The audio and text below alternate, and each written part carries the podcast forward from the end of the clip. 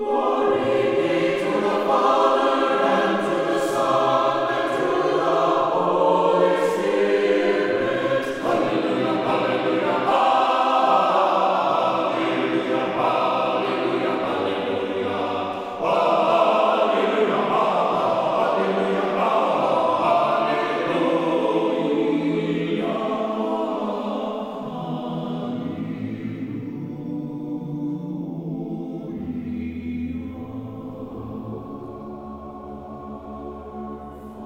Glory to Jesus Christ. Annunciation Byzantine Catholic Parish presents Light of the East, a program revealing how the Eastern Catholic churches have nourished the Roman Catholic churches and today's world in profound ways through their histories, traditions, mysteries, and spirituality. Hello, I am Father Thomas J. Loya, pastor of Annunciation of the Mother of God Byzantine Catholic Church in Homer Glen, Illinois, and this is a story of the Eastern churches, an inspiring story of faith, courage, intrigue, mystery, spirituality, dissension, and reconciliation. But most of all, this is an expression of a great experience of faith through a unique divine liturgy.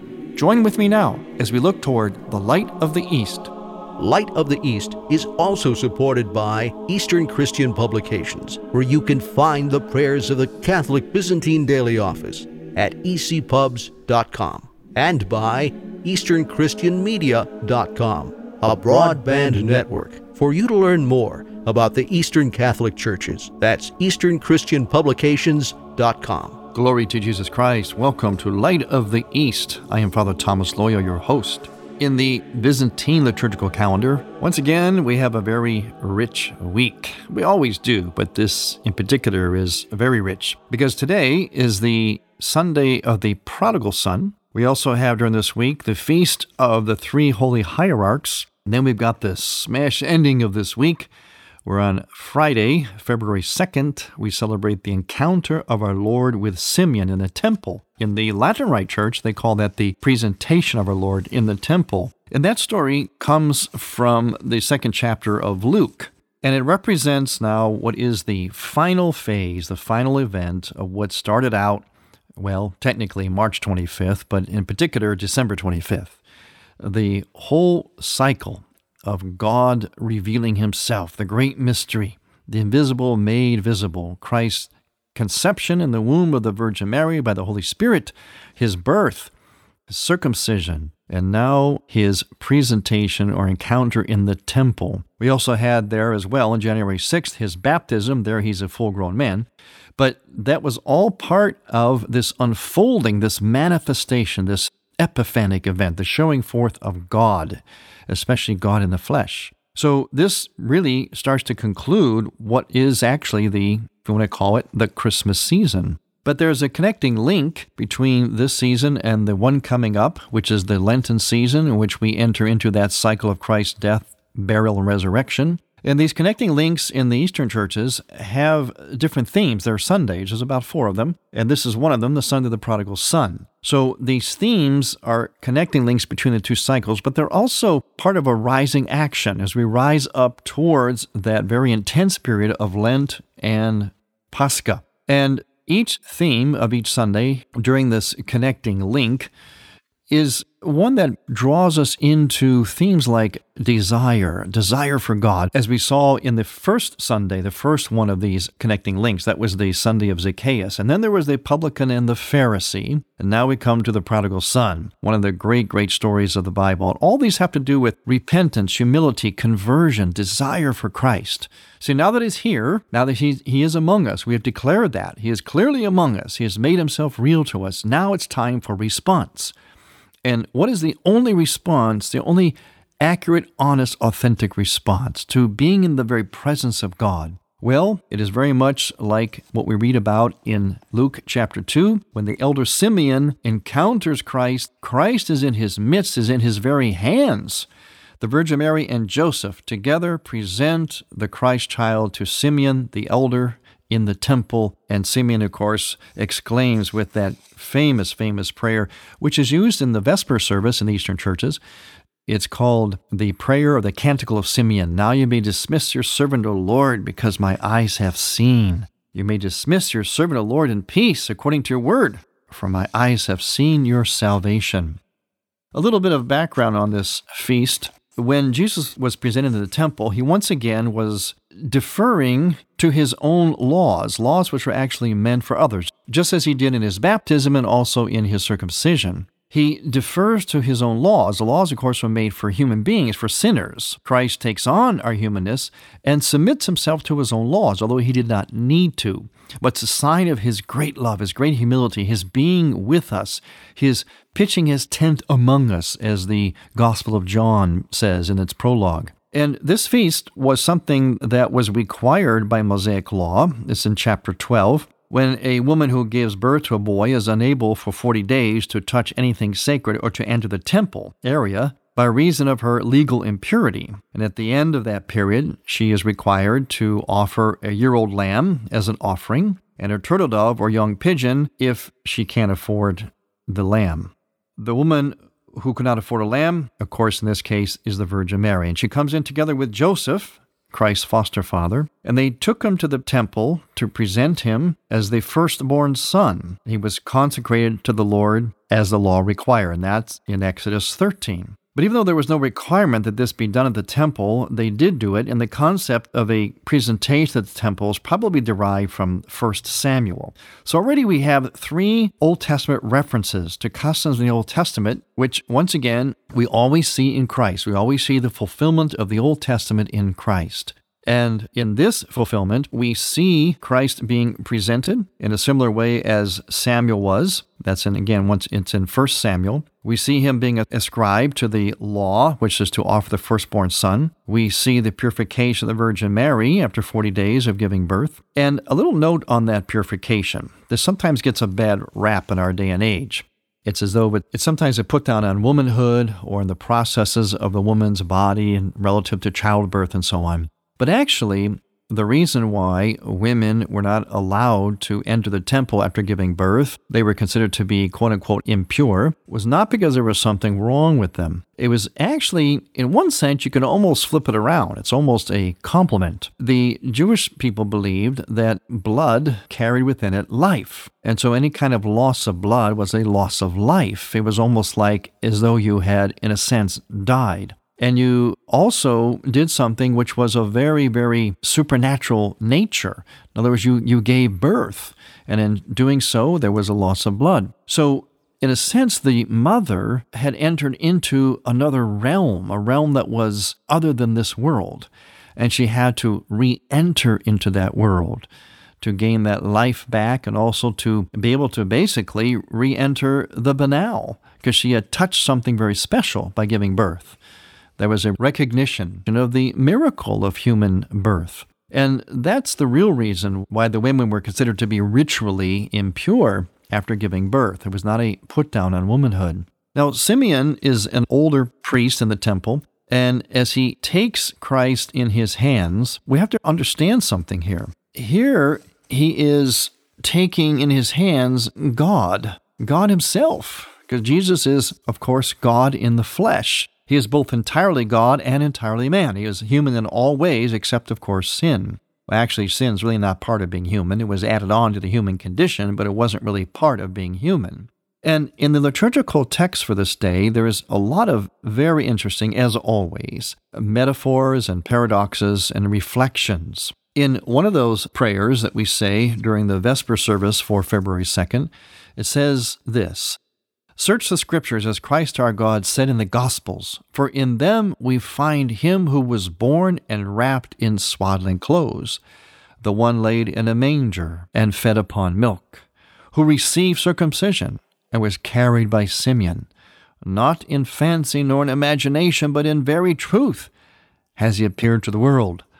Let us cry out to him, Glory to you, O pre eternal God. Now, you see there, it's kind of a rundown, as I did at the beginning of the program today. Basically, it's a rundown of the unfolding of this incarnational reality, this revelation of the great mystery where the invisible God becomes visible. In this prayer, the Vesper service, essentially we itemize all those ways in which Christ did reveal himself. Swaddling clothes, in the manger, fed upon milk, received circumcision, was carried by Simeon. If you notice, all these things are very, very, well, deferential or, in a sense, humiliating. There, there are things that God submitted himself to in human flesh. He didn't have to, but he did it. And as he's doing it, at the same time, he is still God. So the liturgical texts also say this He who is ancient of days and young in the flesh is being brought to the temple by his virgin mother.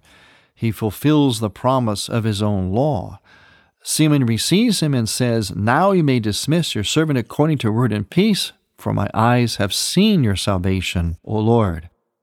I'm also going to refer here to two liturgical texts that make an interesting play on the words. They kind of reverse things. In the one liturgical text, it says this While remaining young in spirit, you became old in body, O Simeon. You received the promise not to see death until you had seen the young infant. He was of God, the Father, before all ages. He humbled himself through the flesh. You beheld him and danced for joy and asked for release from the flesh. Then you joyfully passed to the heavenly abode. Okay, now the beginning of that text. While remaining young in spirit, you became old in body, O Simeon. Then later on it says this, it flips it around in relation to Jesus. He who is ancient of days and young in the flesh is being brought to the temple by his virgin mother. He fulfills the promise of his own law Simeon receives him and says, Now you may dismiss your servant according to word and peace, for my eyes have seen your salvation, O Lord. We're going to talk more about this marvelous feast day and other things on our program today. I'm Father Thomas Loya on Light of the East. Light of the East mission is Christianity's reunion, and to tell the story of the Eastern lung of the Catholic Church, we need your support. In order to keep Light of the East on the air, you can make a donation now by going to ByzantineCatholic.com. That's ByzantineCatholic.com. And then donate securely using any major credit card. With your help, we can keep Light of the East's illumination bright.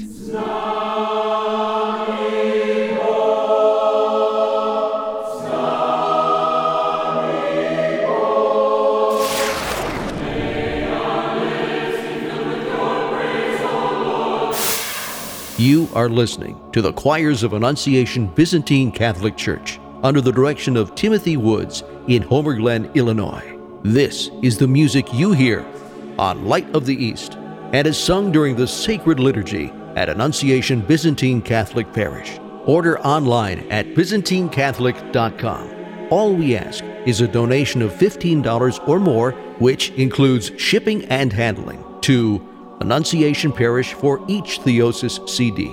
Send a check made out to Annunciation Parish at 14610 Willcook Road, Homer Glen, Illinois 60491. And may God grant you.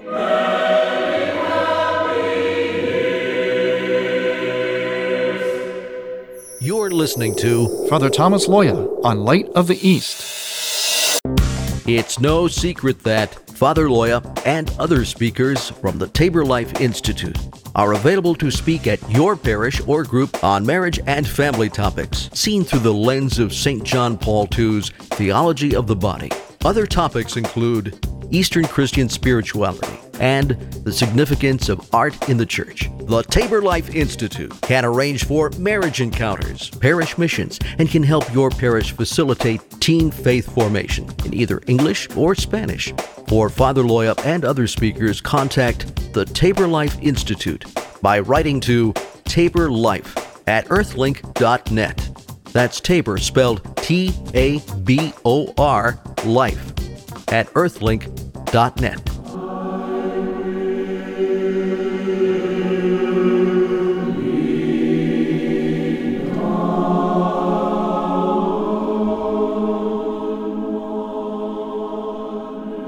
Welcome back to Light of the East. I'm Father Thomas Loya, your host. The feast of the encounter of our Lord with Simeon in the temple, that's what it's called in the Eastern churches. In the Western churches, it's known as the presentation of our Lord in the temple. It is a feast in which the liturgical texts also bring out another very interesting point. It says in the Vesper services for February 3rd, and by the way, there is a post festive for this feast, as there is for major feasts, meaning we carry on the celebration of the feast for several days. It says here in this Vesper verse, He who once gave the law to Moses on Sinai today submits himself to the prescriptions of the law. In his compassion, he has become like us for our sakes. Now, the pure God, as a holy infant, having opened a pure womb, is being offered as God to himself. He is freeing us from the curse of the law and granting light to our souls. That little phrase there, he is being offered as God to himself, is interesting. Think about it. Jesus is God. He's being offered in the temple to God. So it's God offering himself to himself. this may seem a little strange to us. However, that same reality is repeated in the divine liturgy, in the Eucharistic liturgy in the prayers of the priests in the Byzantine Church, in which we say that Christ is the one who offers and is offered. In other words, in a sense, Christ is offering himself, while we offer him, just as Mary and Joseph, his parents, offered Christ as a child in the temple. At the same time, it is God who is offering, and God who is offering himself. So, in the liturgy and also in this event of Christ's encounter with Simeon in the temple, we have God essentially offering himself to himself. But he's doing that on behalf of us. He offers himself, but not just alone. He has us, in a sense, summed up in himself. So, as God offers himself, he is offering himself on behalf of us and with us. So, we're doing the offering along with God, but it is actually God offering himself, the one who is offered and is the one who offers and is offered. It's an interesting mystery. Know maybe a little bit of a brainbuster, but such is our faith. It's a great mystery. Now, in addition to the encounter of our Lord with Simeon in the temple, we also have the theme of the prodigal son today. And also during this week, we have the feast of the three holy hierarchs in the Byzantine church are St. John Chrysostom, St. Basil the Great, and St. Gregory the theologian. The reason why these three come together on one day is because they all had their own feast days earlier in the month of January. However, a long time ago, and I like to call it the real good old days of the church, there were actually disputes, bar fights over which of the three was the greatest. They all had their own, in a sense, pious cultic following. some argue that John Chrysostom was greater. Some know Gregory the theologian. No, some say Basil the Great was the best. And they would actually fight about this. So eventually, what happened was the church gave them their individual feasts. They kept those feasts, but they also then put them all together in one feast on January 30th. So Chrysostom, Basil, and Gregory the theologian were all 4th century saints, great doctors and fathers of the Eastern Church. Gregory was a great mind, a Greek theologian, and John Chrysostom and Basil were also great theologians, but they were known also for their respective liturgies, meaning the anaphora, or what the West would understand as the Eucharistic prayer. That's sort of the heart, the meat, the soul of the Eucharistic liturgy is the Eucharistic prayer. In the Eastern churches, we call anaphora, which is a Greek word which means an offering. And the original one was from St. Basil, which is a more lengthy one. It's a very, very elaborate one, very flowery, very rich in words and meaning, lots of references to the Old Testament and to God's magnificence. Well, it's similar in John Chrysostom's liturgy, but John Chrysostom actually shortened Basil's anaphora a bit. And the liturgy of St. John Chrysostom is the one that's most commonly used in the Byzantine churches. The liturgy of St. Basil is used largely on the most festive occasions, on the highest of holy days.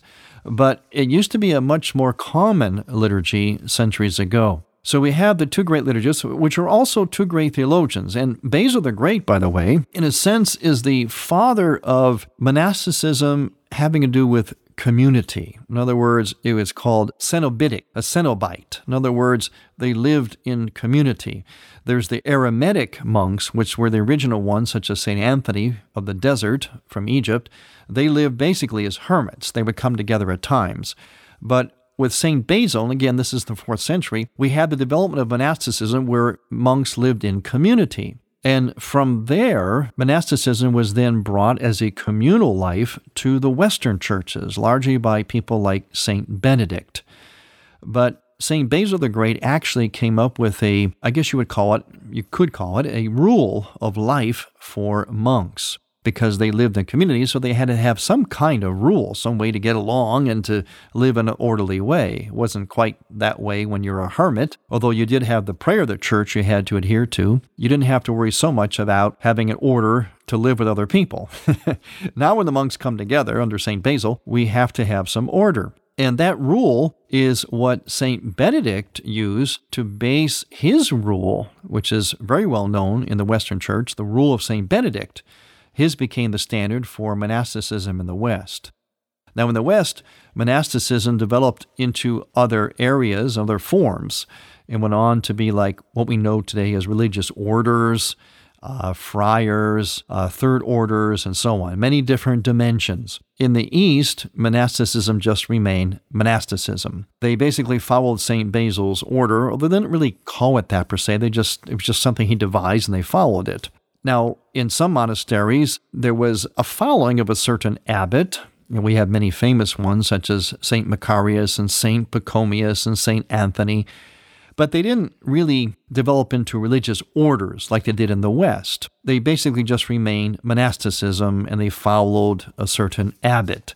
And their spiritualities weren't necessarily uh, different or as compartmentalized as in the West. For example, you have Dominican spirituality, you have Benedictine spirituality, and Cistercian spirituality. You have different spiritualities in the West with religious orders and monastics which is fine. You know, our faith is many faceted diamond. In the East, there wasn't that compartmentalization, although, as I mentioned, to some extent there was, only in that certain monks would align themselves with certain abbots who were well known for their holiness and their spirituality. And of course, those abbots would have their own particular emphasis on things, their own particular charism or gift. And that's why certain monks would follow them. So there weren't religious orders in the East as such, but there was a following of different abbots with different charisms. So again, is always East and West, and that's one of the big statements, the big points of this program. We like to talk about unity. As we present the riches of the Eastern churches, we do so in light of the fact that East and West ultimately converge. They ultimately arrive at the same point even though they get there in different ways with different complementary emphasis of spirituality. As I mentioned before, the many facets of a diamond. There are different ways to look at a diamond, but all the facets are equally valid and beautiful, but they're all part of that one same diamond. That's one of the best ways to understand the differences between the Eastern and Western churches. For the Eastern and Western churches, they're basically differences of emphasis, of viewpoint, not of fundamental belief. Speaking of viewpoint, Let's get back for a moment to the encounter of our Lord in the temple with Simeon. What's also very significant about this feast is that it shows us something that I like to emphasize very much in all of my presentations, whether on radio or public speaking or from the pulpit or writing or whatever, and that our faith really is about a vision, a way of seeing. And we see that with Simeon when he sees God in the flesh in his own hands and he remarks, Now my eyes have seen, my eyes have seen. Now, God, you can dismiss me. I can go to heaven. There's nothing else to be seen now. He sees God. And that's the whole point of this incarnational time of the liturgical calendar. All the feast days and Christmas and the circumcision, the theophany, and now the encounter of our Lord in the temple with Simeon. This is all dedicated to our being able to see God, to have that awareness of God, and therefore to be able to respond out of that vision. That's the whole key to our faith. More so than rules and teachings and so on, it's about being able to see as Simeon did. And once he saw, he was transformed. His life was complete. There was nothing else on this earth for him to live. And so he begged God to take him. And Simeon, as always, a person of the scripture, is us.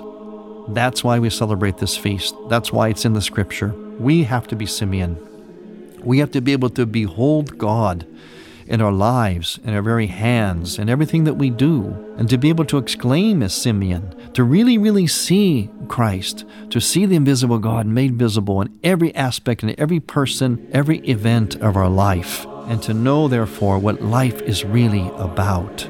So that, yes, we can exclaim as Simeon, Lord, take me now, because I have seen you. I have seen everything that this life can offer. And now I am ready for the ultimate vision of your glory in heaven. I want to thank you for listening. I'm Father Thomas Loya on Light of the East. To hear Light of the East again, visit ByzantineCatholic.com and click on the Features and Programs tab, and on iTunes. Thank you for listening to Light of the East. We encourage you to tell a friend about Light of the East and to visit ByzantineCatholic.com. Light of the East is produced by ADC Media.